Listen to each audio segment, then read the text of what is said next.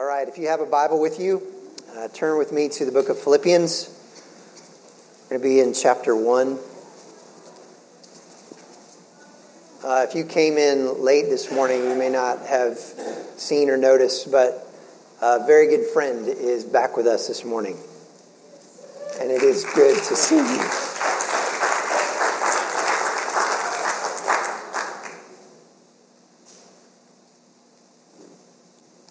My emotion. It is very good to see you. All right. Get myself together. Before we dive into the text this morning, I want to kind of give a recap of where we've been because it's been a while um, since we were in Philippians. I started Philippians last October, I think, and um, we're going to kind of slowly work our way through this um, in time. But we first looked at the book of Acts. We went to Acts chapter 16 and we looked at how the church in Philippi even came into existence. And we started looking at the background, and the church got its start when Paul and his traveling companions first crossed into Europe on their way to Macedonia. They stopped at Philippi where they met a group of women down by the river. This group included a woman named Lydia, in whose house the church would begin to meet. Now, Lydia, if you remember from Acts 16, tells us that she was a lady from Thyatira. We just looked at Thyatira um, a few weeks ago. It's one of the one of the churches mentioned in the book of Revelation that Doak walked us through. So she's from that city, has moved to Philippi, very wealthy lady. She trades in, uh, the scriptures tell us, in purple cloth. Um, so she's from a well to do family. And Paul meets her and some other women um, down by the river and leads her to faith in Jesus Christ. You can read the account of the church beginnings in Acts chapter 16, and I, I, would encourage you to take a look at that this week. It's, it's, it's an amazing encounter that Paul has there, and um, he later finds himself, he and Silas find themselves in uh, prison in Philippi. They've uh, disturbed the peace. Uh, the people didn't like it, and so they're thrown in prison um, and miraculously are freed from their chains one night when an earthquake happens. This leads to the conversion of the jailer along with his family. And so you have the jailer and his family, Lydia and her family, and some others. And this group formed the beginnings of the church at Philippi. Over the years, Paul maintained close ties with the church, and they were strong partners in his ministry. Uh, in many ways, they helped to finance his ministry and also uh, sent, in particular, a guy named Epaphroditus um, to encourage him, to kind of serve him while he was in prison in Rome. We'll look at the life of Epaphroditus more when we get to um, chapter 2. This letter, the letter to the Philippians, is in many ways a letter of thanks to the Philippian church. It's a, it's a letter of thanks for their partnership in ministry. And in fact, the first 11 verses that we looked at last fall Paul expresses his thanksgiving for them. Now, as a reminder, there's a specific theme to the book of Philippians, and you can see it on the screen. It's that of joy.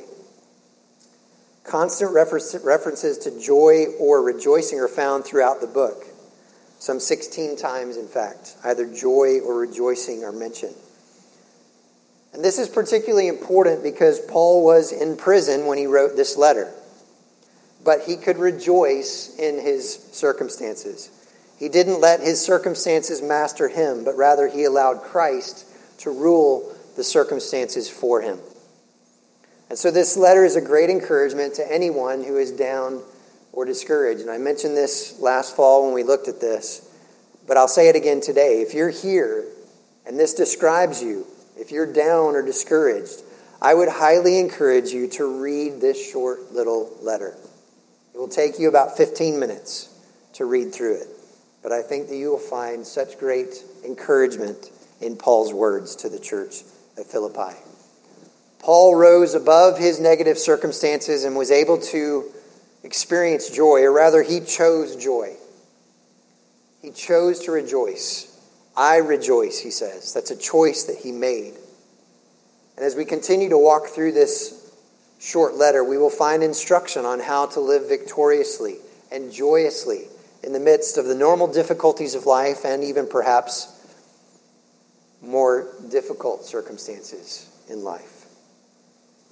So that's the specific theme of the book, but there's also a general theme of the book that runs throughout the letter, and that is the general theme of Christ.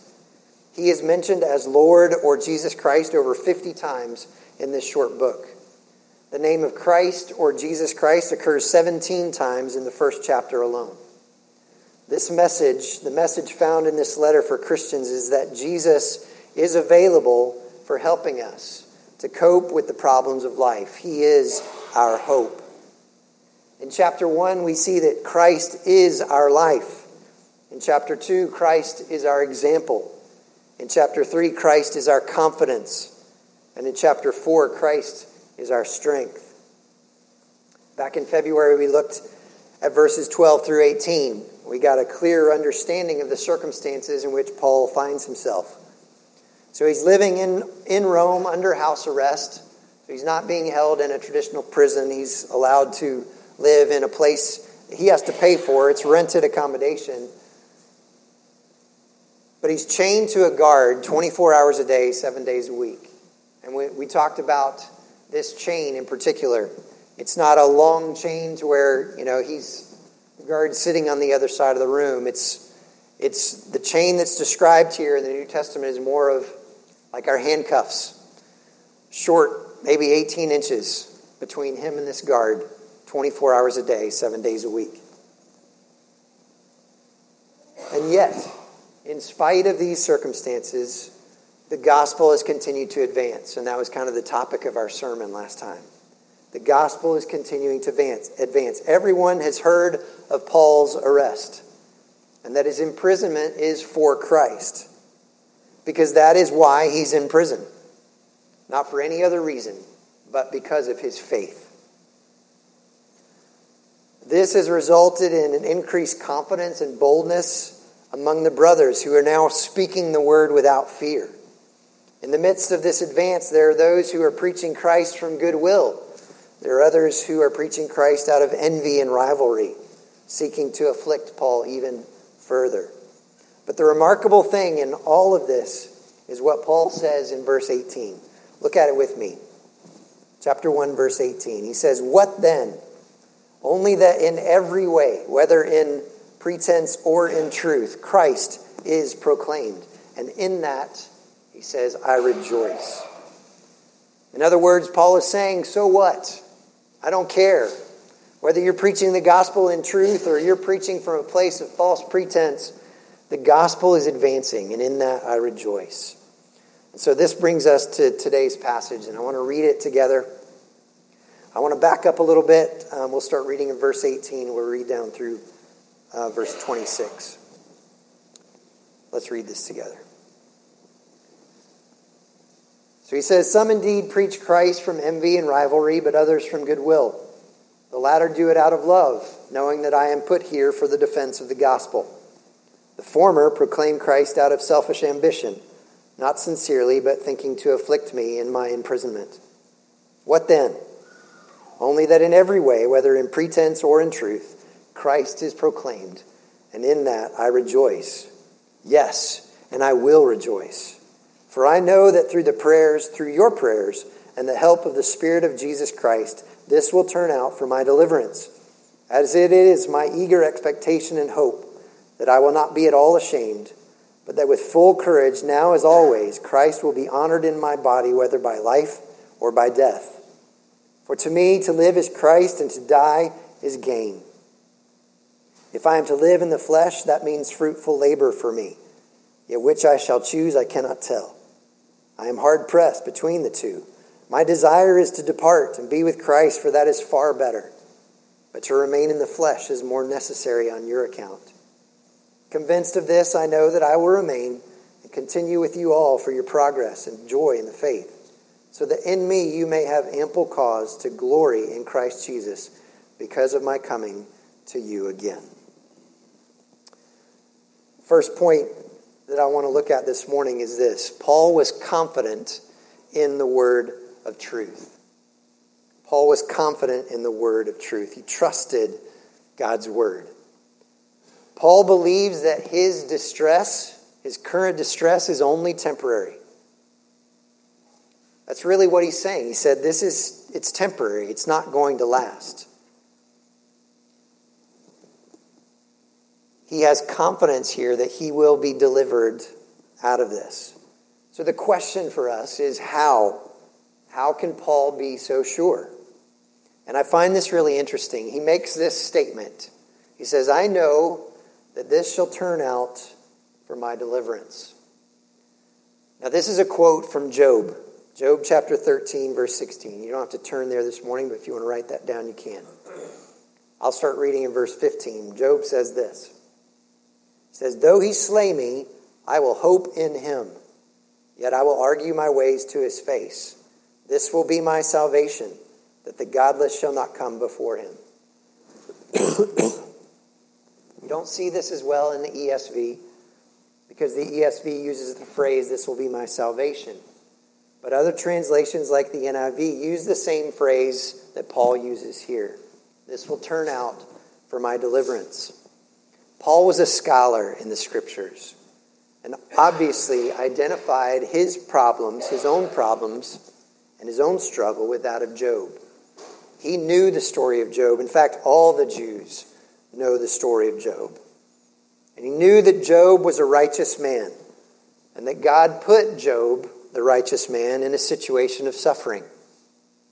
But Job knew that no matter what he went through, God would deliver him out of it. Job knew that even to the point of death. Listen to this from Job chapter 19.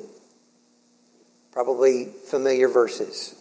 He says, For I know that my Redeemer lives, and at the last he will stand upon the earth. After my skin has been thus destroyed, yet in my flesh I shall see God, whom I shall see for myself, and my eyes shall behold and not another. My heart faints within me. Job says, Even if worms destroy this body, yet in my flesh I shall what? What does he say? I shall see God. He knows that one way or another, in this life or eternally, God would deliver him. Why? Because God delivers the righteous. That's an Old Testament principle. Job knew it because it was the truth about God even before the Old Testament was written. Paul knew it. And Paul is identifying with Job, who is a righteous man going through very difficult times, who also said, I know that this shall turn out for my deliverance. And Paul quotes Job because he takes security in the truth of the Word of God. Life point this morning you can take security in the truth of the Word of God. Parents, teach your kids to take security in the truth of the Word of God. God delivers the righteous. It's an amazing principle. And it should, I hope, this morning instill a confidence in us, a confidence in our God. You can really see this as you read through the Psalms. A lot of these are going to be on the screen behind me. I'm going to go through them fairly quickly, but I would encourage you just to jot down the, the references and maybe spend some time this afternoon just looking through the Psalms at the deliverance that God promises to the righteous. Psalm 5, verse 12. He says, You bless the righteous. Psalm 7, verse 9, you establish the righteous. Psalm 14, 5, God is with the generation of the righteous. Psalm 34, 15, the eyes of the Lord are toward the righteous. Psalm 34, 17, the Lord hears and delivers the righteous. 34, 19, the Lord delivers the righteous. 37:17 The Lord upholds the righteous. 37:39 Salvation of the righteous is from the Lord. Psalm 92:12 The righteous flourish. Psalm 97:11 light is sown for the righteous. Psalm 112, verse 6 The righteous are remembered forever. That's just a few. So we can rejoice today in the face of death for the same reason. We can be confident that if we face death because of righteousness, like Peter, like James, like Paul, they all say kind of a variation of this, we can count it joy. We can rejoice because God will deliver us. He may deliver us here in this life. He may deliver us eternally, but He will deliver us. That's His word's promise to us. Secondly, this morning, Paul was confident in the power of prayer. He says, in verse 19, he says, For I know that through your prayers, he believed in prayer, he was confident in prayer, and he called people in this particular occasion, he called the Philippians to pray for him. He did this often. We won't look at all these, but I would encourage you again to write these down and look at them later. Romans 15:30.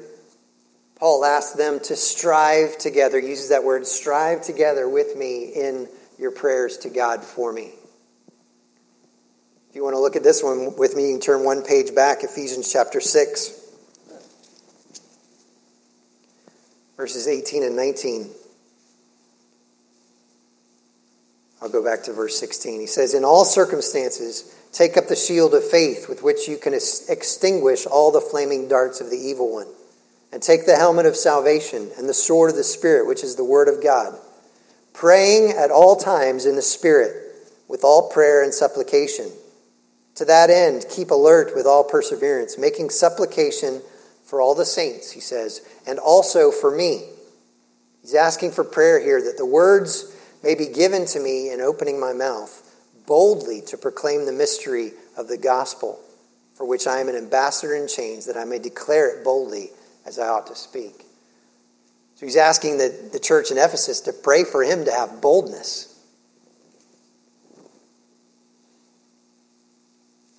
He believed that God worked his purpose through the prayers of his people. And so he said, This will work out for my deliverance. Why, Paul? How can you say that? Because the word says God delivers the righteous, and because the prayers of the saints are effective. Thirdly, Paul was confident in the provision of the Spirit. Verse 19 again, for I know that through your prayers and the help of the Spirit of Jesus Christ, this will turn out for my deliverance. He's confident that the Holy Spirit will provide what he needs. Do you hear his confidence here? Such great confidence that the Spirit is the provider. Acts chapter 1, verse 8, Jesus says, You'll receive power after the Holy Spirit has come upon you. In John 14, Jesus says, I'll send you the helper, the comforter He's the one that's coming that will give you everything that you need. And the fruit of the Spirit that Paul mentions in Galatians 5, he says love, joy, peace, patience, kindness, goodness, faithfulness, gentleness, self control. Whatever you need, the Spirit will provide. Just this morning, I had to had to practice some self control, and I, I needed the power of the Spirit to do that. I was driving this morning on country road, two lane road, double yellow lines all the way down it, and a guy pulls up just riding my bumper. And then he whips around me, takes off down the road, and I had been praying up to that point in my, on my drive about the service, and then I found I was just angry at the man who thought the rules didn't apply to him. And I wasn't, I was driving the speed limit, maybe a little bit more, but I wasn't going fast enough for him. And so I had to ask the Spirit for some gentleness and self control. And he gave it to me. He did. I, my blood was boiling a little bit, and then it it just simmered back down. And I went on praying as I drove. But the Spirit, you know, simple little illustration, but the Spirit provides those things that we need in the times that we need them. He is the provider who brings the provision. And every Christian possesses the Holy Spirit, and every Christian then has that resource, that provision. Paul knew what Zechariah 4 6 says Not by might, nor by power, but by my Spirit, says the Lord. He is our provider. Fourthly, Paul was confident in the promise of Christ. See this in the beginning of verse 20. He says, As it is my eager expectation and hope that I will not be at all ashamed, but that with full courage, now as always, Christ will be honored in my body. He was confident in the promise of Christ. This is probably more implied here rather than explicit, but I think we can see this. He says, It's my eager expectation, it's my hope that I'm not going to be at all ashamed, but I will be courageous, and that Christ will be honored in my body. What he's saying there is simply this I'm confident in the promise of Christ, that if I'm faithful to him, he will be exalted in me. That if I'm never ashamed of him, he'll never be ashamed of me. Jesus said in Mark 8:38 as well as in Matthew 10:32, he says, "If you confess me before men, I'll confess you before my Father. But if you're ashamed of me before men, I'll be ashamed of you before my Father. Strong words, strong warning to us. But Paul was confident in the promise of Christ. Fifthly, and this is where we're going to kind of camp out and spend the rest of our time. Paul was confident in God's plan.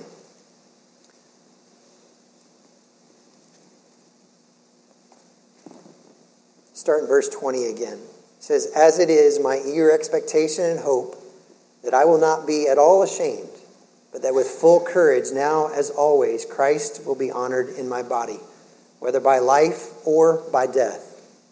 For to me to live is Christ and to die is gain. If I am to live in the flesh, that means fruitful labor for me. Yet which I shall choose, I cannot tell. I am hard pressed between the two. My desire is to depart and be with Christ, for that is far better. But to remain in the flesh is more necessary on your account. Convinced of this, I know that I will remain and continue with you all for your progress and joy in the faith, so that in me you may have ample cause to glory in Christ Jesus because of my coming to you again. Paul is confident in God's plan. He doesn't know what it is. It might be life, it might be death. But he's confident in it. He says, Whether by life or death, I will boldly move on. For God's plan is God's plan, and I rejoice in it. He's confident in the plan of God. He didn't know whether he was going to live, he didn't know whether he was going to die. And then he sums it up in this great statement, verse 21. This is the the capstone verse of this entire book. For to me, to live is Christ, and to die is gain. That's it. Life is summed up as Christ. In this statement, Paul, Paul is saying a lot of things.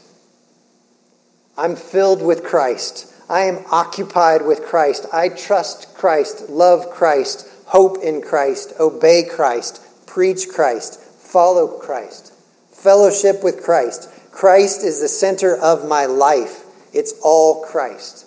Christ and Christ alone is my inspiration, my direction, my meaning, my purpose.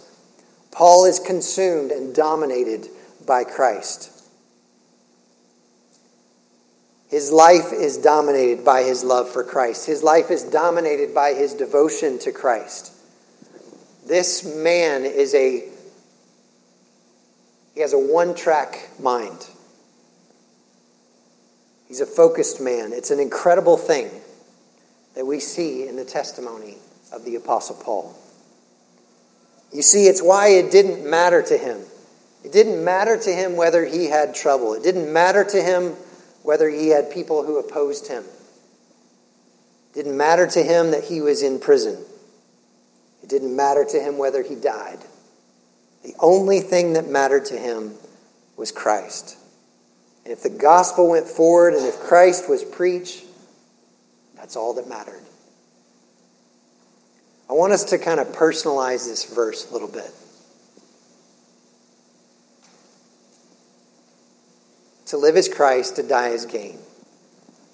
I want to take the word Christ out and I want to put a blank there. For me, to live is blank, to die is what? Gain or loss. So let's put some things in, in those blanks money and wealth. Okay? If living is wealth, then dying is what? It's not gain, it's loss. If living is wealth, then dying is loss. You see, it doesn't matter if you're the richest person in the world. I don't know who that is these days. It seems to flip flop back and forth. If you're Elon Musk today, it doesn't matter. The amount of money that you take with you when you die is exactly the same amount as the poorest person on the planet. Zero. You lose it all. What about fame? If living is fame, then dying is what? It's a gain? No. It's also loss. What about power? If living is power, then dying is loss. If living is possessions, then dying is lost. If you're looking for fame, you lose it when you die.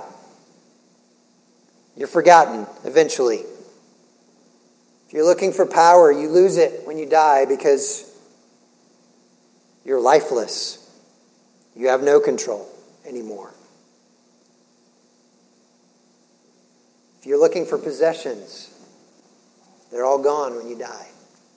It's all over. The only thing that you can put in there to make the last part make sense is Christ.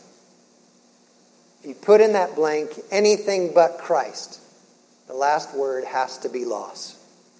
Right? Only Christ makes dying gain. Only Christ. Otherwise, it's loss. That's such a hugely significant statement. Because you look at the world that we live in, you, work, you look at the culture that surrounds us.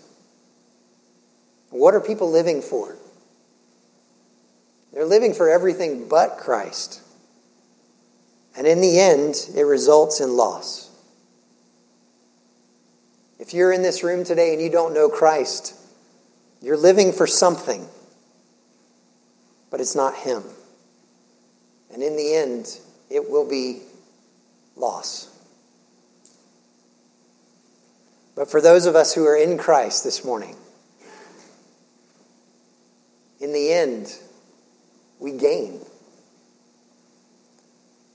Death is not the end for us. Death is not a loss for us. Death is our gain because we gain Christ. In the next few verses, we, we see that there were really only two things in Paul's life. Only two Christ and his church. It's almost like he's saying, if I had the choice, I'd rather be with him for my sake. But if I had the choice, I'd rather be with you for your sake. You see the dilemma? This is the dilemma of a godly servant. This was Paul's dilemma. He's caught between two things this tremendous love for Christ and this passionate love for the church. And those two things are the things that control his life. Nothing else matters to Paul. Nothing else matters but those two things. And he can't choose one over the other. So he leaves it with the Lord. The man lived for Christ, consummately lived for Christ. So much so that the only dilemma of his life was whether to live or die. To die was to be with Christ, to live was to serve Christ. That's all that mattered to him. It should be all that matters to us. It doesn't matter what trouble we're in. It doesn't matter what detractors we have. It doesn't matter whether we are faced with death. It doesn't matter whether we stay in the flesh and live on. It only matters that Christ is preached, that Christ is exalted, that Christ is honored, and that the church is built.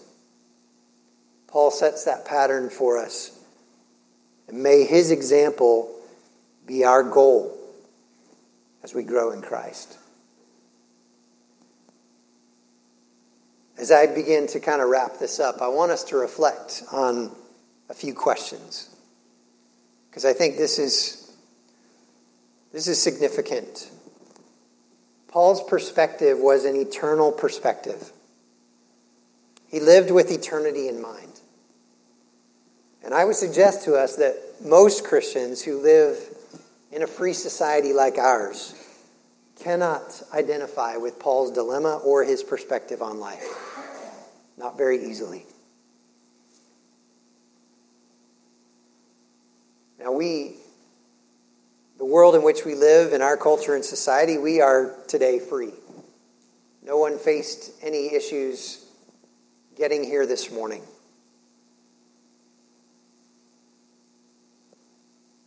But we also know that we have brothers and sisters around the world that, for them today, that's not the case. Many, if they're not living in persecution, live with the threat of persecution every day of their lives. And so their perspective on these things is vastly different from ours. And one day we may face the very things that they're facing. But until then, my first question for us this morning is how can we maintain an eternal perspective in our freedom?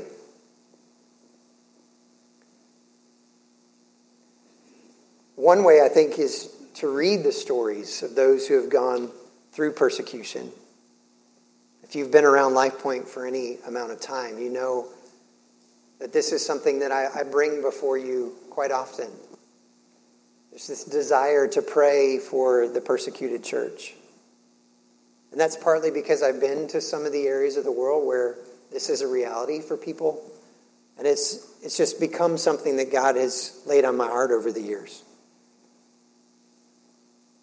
And I find it very challenging and encouraging to read some of their stories. Both those who have come through persecution and are still alive today, but also those who have gone through persecution and paid the ultimate sacrifice of their life for the cause of Christ.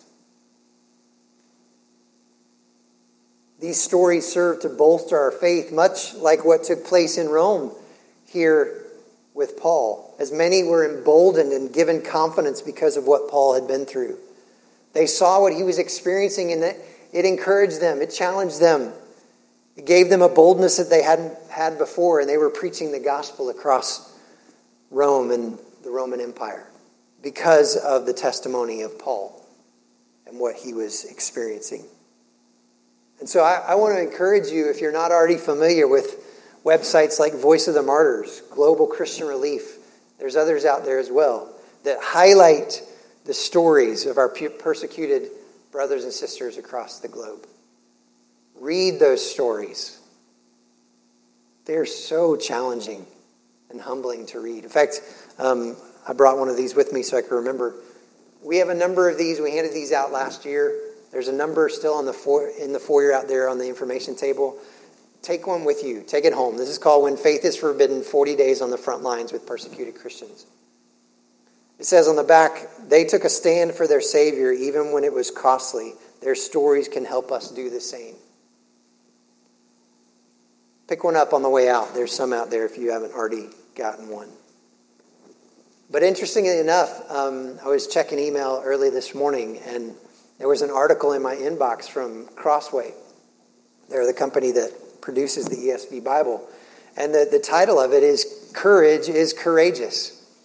And it was just kind of a, a quick kind of walk through Philippians chapter 1. So I read it, and I wanted to, to share just a few highlights of some of the things that he said in the article because it's so fitting for what we're looking at today. He said, Here's the principle. This is the principle of, he says, Philippians chapter 1. Seeing courage spreads courage. Seeing boldness awakens boldness. Seeing fearlessness overcomes fear. He says Paul has a desire, a desire driven, Christ treasuring courage in the face of looming loss and death. For him to live is Christ and to die is gain, and this reality works in him indomitable courage in the face of opposition, imprisonment, and death. He goes on to say when Paul's brothers and fellow workers see his courage, their confidence in the Lord grows. Paul's courage is contagious. They catch it, and their courage grows. They are literally encouraged by Paul's courage. And because Paul's courage is rooted in seeing Christ as his greatest treasure, his brethren's confidence is not in Paul, but in Christ. They are confident in the Lord, and their confidence in the Lord produces boldness in the face of opposition. They are emboldened by Paul's boldness and speak the word without fear in the face of opposition. He closes the article with this. He says, The lesson of Philippians 1 is clear courage is contagious, boldness spreads, fearlessness is infectious. And when these virtues are caught, Christ is magnified. I hope that even just reading through this chapter in Philippians has encouraged you today and given you some boldness to declare what God has done for you. To those that you live with, live next to, go to school with, work with, whatever the case might be. This is something that we need to think about and keep in mind that we need to maintain an eternal perspective like Paul did. It's more challenging for us, as I've already mentioned, because we live in freedom. But in that freedom, we must maintain an eternal perspective. Second question for us to think about today is when I face trials and perhaps persecution, is my primary focus on getting out, or is my primary focus on the exaltation of Christ? You see, Paul wasn't, he wasn't looking for an out. The Philippians know this because they know his story of when he was in, in their city. He and Silas at midnight, they're in a prison cell. And what are they doing? They're singing praises to God. They're not trying to hatch an escape plan. They're not trying to figure out, hey, how can we get out of here? They're singing praises to their God. Their primary focus, Paul's primary focus, is the exaltation of Christ, no matter the circumstances. Can we say that? when we face trials, when we face difficulties, is our first reaction to try to get out of it, look for a way out? Or is our first reaction to praise Christ, to exalt Him in the midst of our trials and our suffering? Third question Am I about me or am I about Christ? That's the thing that I took away from this these verses is Paul is all about Christ. There's nothing in here that even hints at Paul's interests other than being with Christ. Do you know that one of Satan's most effective temptations is to tell believers yes, you should do that good work for God. Just do it later. Yeah, go on that mission trip, but right now you may not, there's not enough money in the bank account, or you don't have enough vacation time, or the kids are too young. Just, just wait. Push it down the road a little bit. You ever faced something like that? You ever heard that temptation? That he whispers in your ear? Go ahead. Do that good work for God. Just wait till tomorrow. That can wait. You don't need to do that today. That's what happens when I put me before Christ. How many of us in this room have thought to ourselves that we'll do this, we'll do that for the Lord when we have more time, when we have more money, whatever? That time may never arrive. Paul was resolved to live his life for the Lord while he was able to. He was going to make the most of every opportunity. I'm chained to a guard. That guy's hearing about Jesus. And at the shift change, I'm chained to another guard. That guy's going to hear about Jesus too. In fact, we read it in earlier in chapter 1. The entire imperial guard heard about Jesus. Paul was resolved to live his life for the Lord. Paul wasn't attached to this world, he was ready to be with Jesus. But his hope of being with Christ didn't mean that he just sat around dreaming of heaven, doing nothing here on earth. No, instead, his hope to be with Christ motivated him even further to spread the gospel. Why?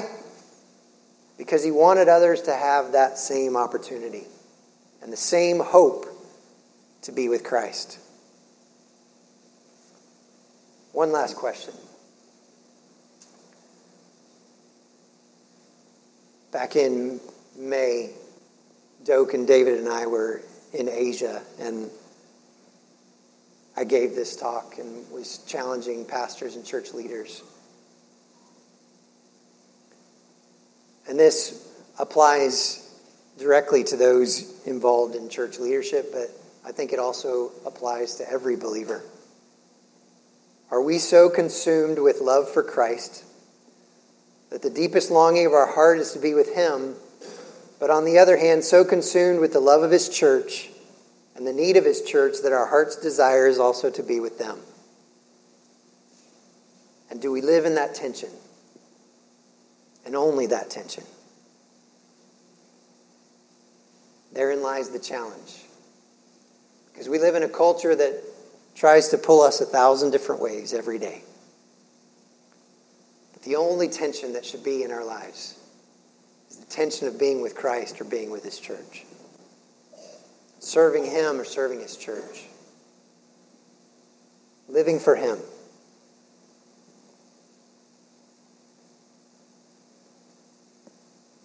Are we so consumed today that Christ is our only focus? I'm not there yet. That's where I want to be. I want to be like the Apostle Paul, who seemed to live and breathe Jesus. That every thought that he had was about Christ. Now I know he wasn't perfect. No one is perfect but Christ alone. But he was in such a focused state of mind that Christ was first in all things. And that's where I want to be.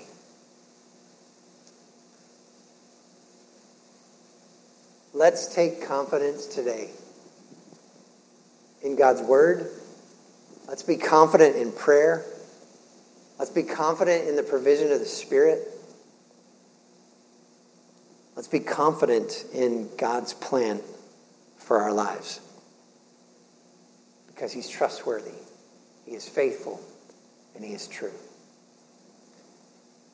Our hope in life and in death is Christ alone. Would you pray with me?